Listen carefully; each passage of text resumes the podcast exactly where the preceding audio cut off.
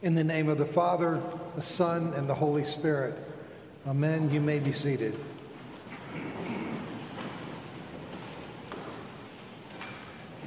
Many of us who go off to seminary for ministry training, if not most of us, uh, go there thinking we already have all the answers for the church.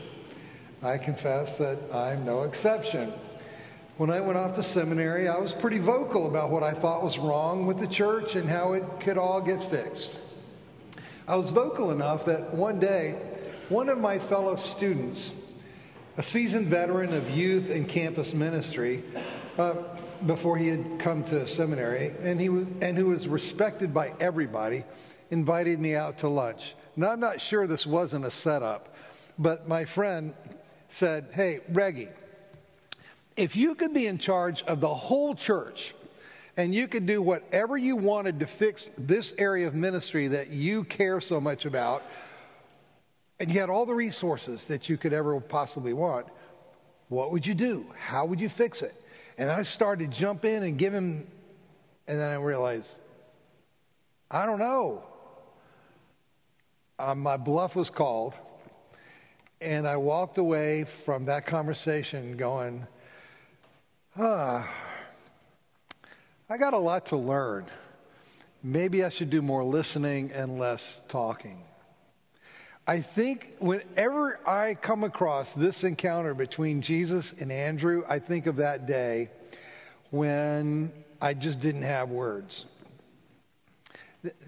I, I love Jesus turning to Andrew and asking him, What do you want?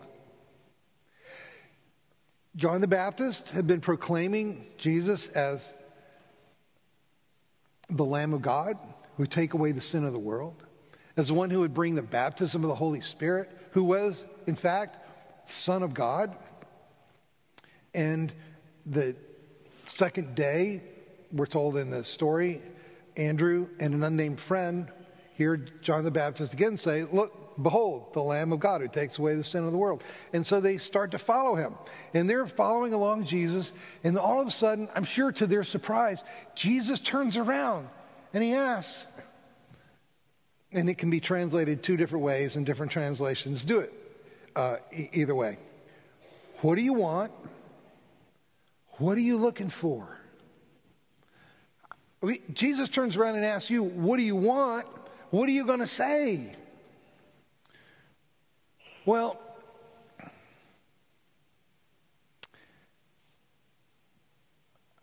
whatever he was going to ask, whatever he's looking for, Andrew just says wisely, I just want to know where you're staying. Because where you are, that's where I want to be. And that simple request opens out onto an amazing life. You know, uh, Andrew is thought to have founded the larger church that circulated from Byzantium, later Constantinople. He's thought to have ministered in Ukraine and Russia, and thus he's the patron saint of both of those churches. Tradition holds that Andrew was, was martyred by crucifixion, and again, by tradition, he didn't consider himself worthy of dying in the same manner as his master, so he asked to be crucified on an X shaped cross. And thus his symbol on the shield uh, right behind the millers is this X. That's the symbol of St. Andrew. Also, relics are supposed to have been carried to Scotland or Scotland. In fact, Legend has it that in AD, in the year of our Lord, 832, the Picts and the Scots of the north were about to go into battle with the Angles of the south. The day before, the Pict Scottish king saw an X shaped cloud in the sky with a blue background. And he promised the Lord that if they could defeat the Angles, he would make Andrew the apostle the patron saint of Scotland. And though greatly outnumbered, the Northerners prevailed And, well, St. Andrew became the patron saint of Scotland. And Scotland's shield and flag with a white cross against a sky blue field rehearses the story. Could Andrew have foreseen any of this when Jesus turned and asked him, What are you looking for? What do you want? A life of following? Could he have foreseen then a life of becoming fisher of men till splayed out on a custom made cross? Of traveling up into Ukraine and Russia of being claimed as patron of now warring nations, or speaking of Scotland, having the home of golf in Scotland named after him. Surely there's some golfers out there. All right. The rest of you will catch up. It's okay. All Andrew knew in the moment is that there was something about this Jesus that was irresistible. Lamb of God who takes away the sin of the world, one who baptizes with the Spirit, very Son of God, one who could acquit him of all wrongdoing, make him a different and new person, and who, as Son of God, merits personal, lifelong loyalty. I can imagine that, that Andrew had lots of questions just having heard John the Baptist teaching. Okay, how do you take away sin? And of the whole world? Okay, my name. My name is Greek, Andrew, and it means courage. How does this spirit enable me to live up to that ideal? How does the spirit give me courage? And as you can tell from my Greek name, I have a heritage that's very acquainted with the gods having sons, all sorts of sons, some good, some bad. How exactly are you different, Jesus?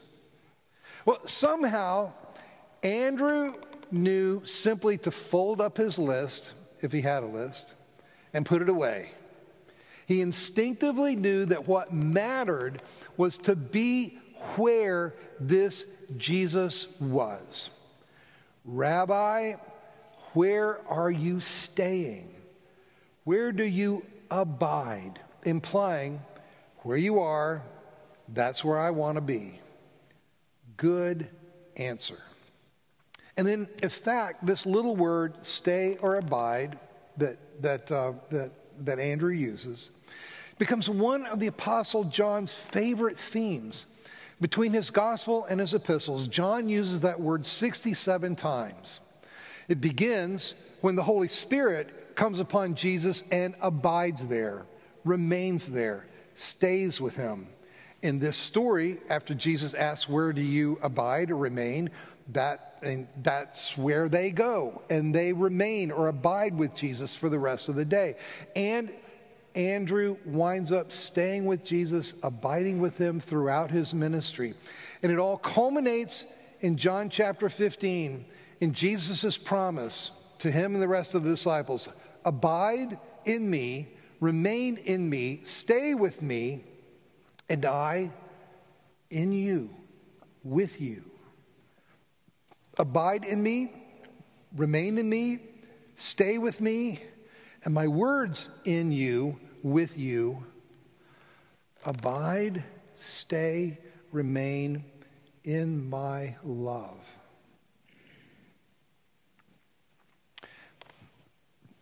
We all face lots of stuff. And in everything we face, the first issue is inviting Him, Jesus, into that thing.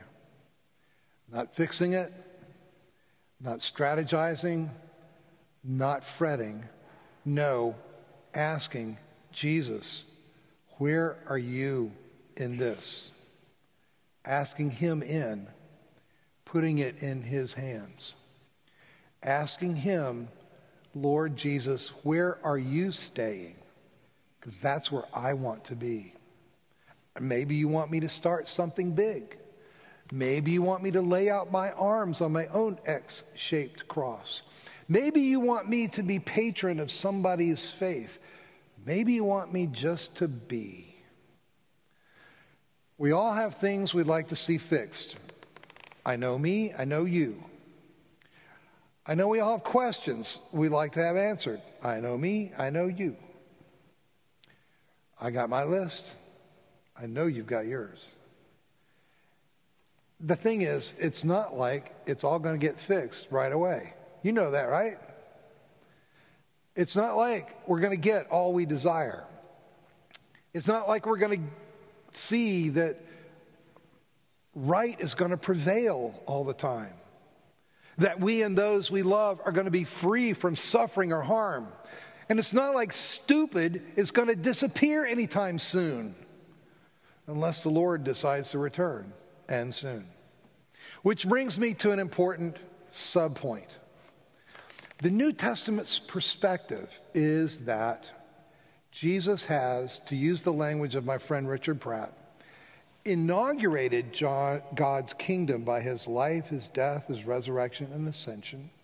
He continues God's kingdom through the launching of mission and the building of the church.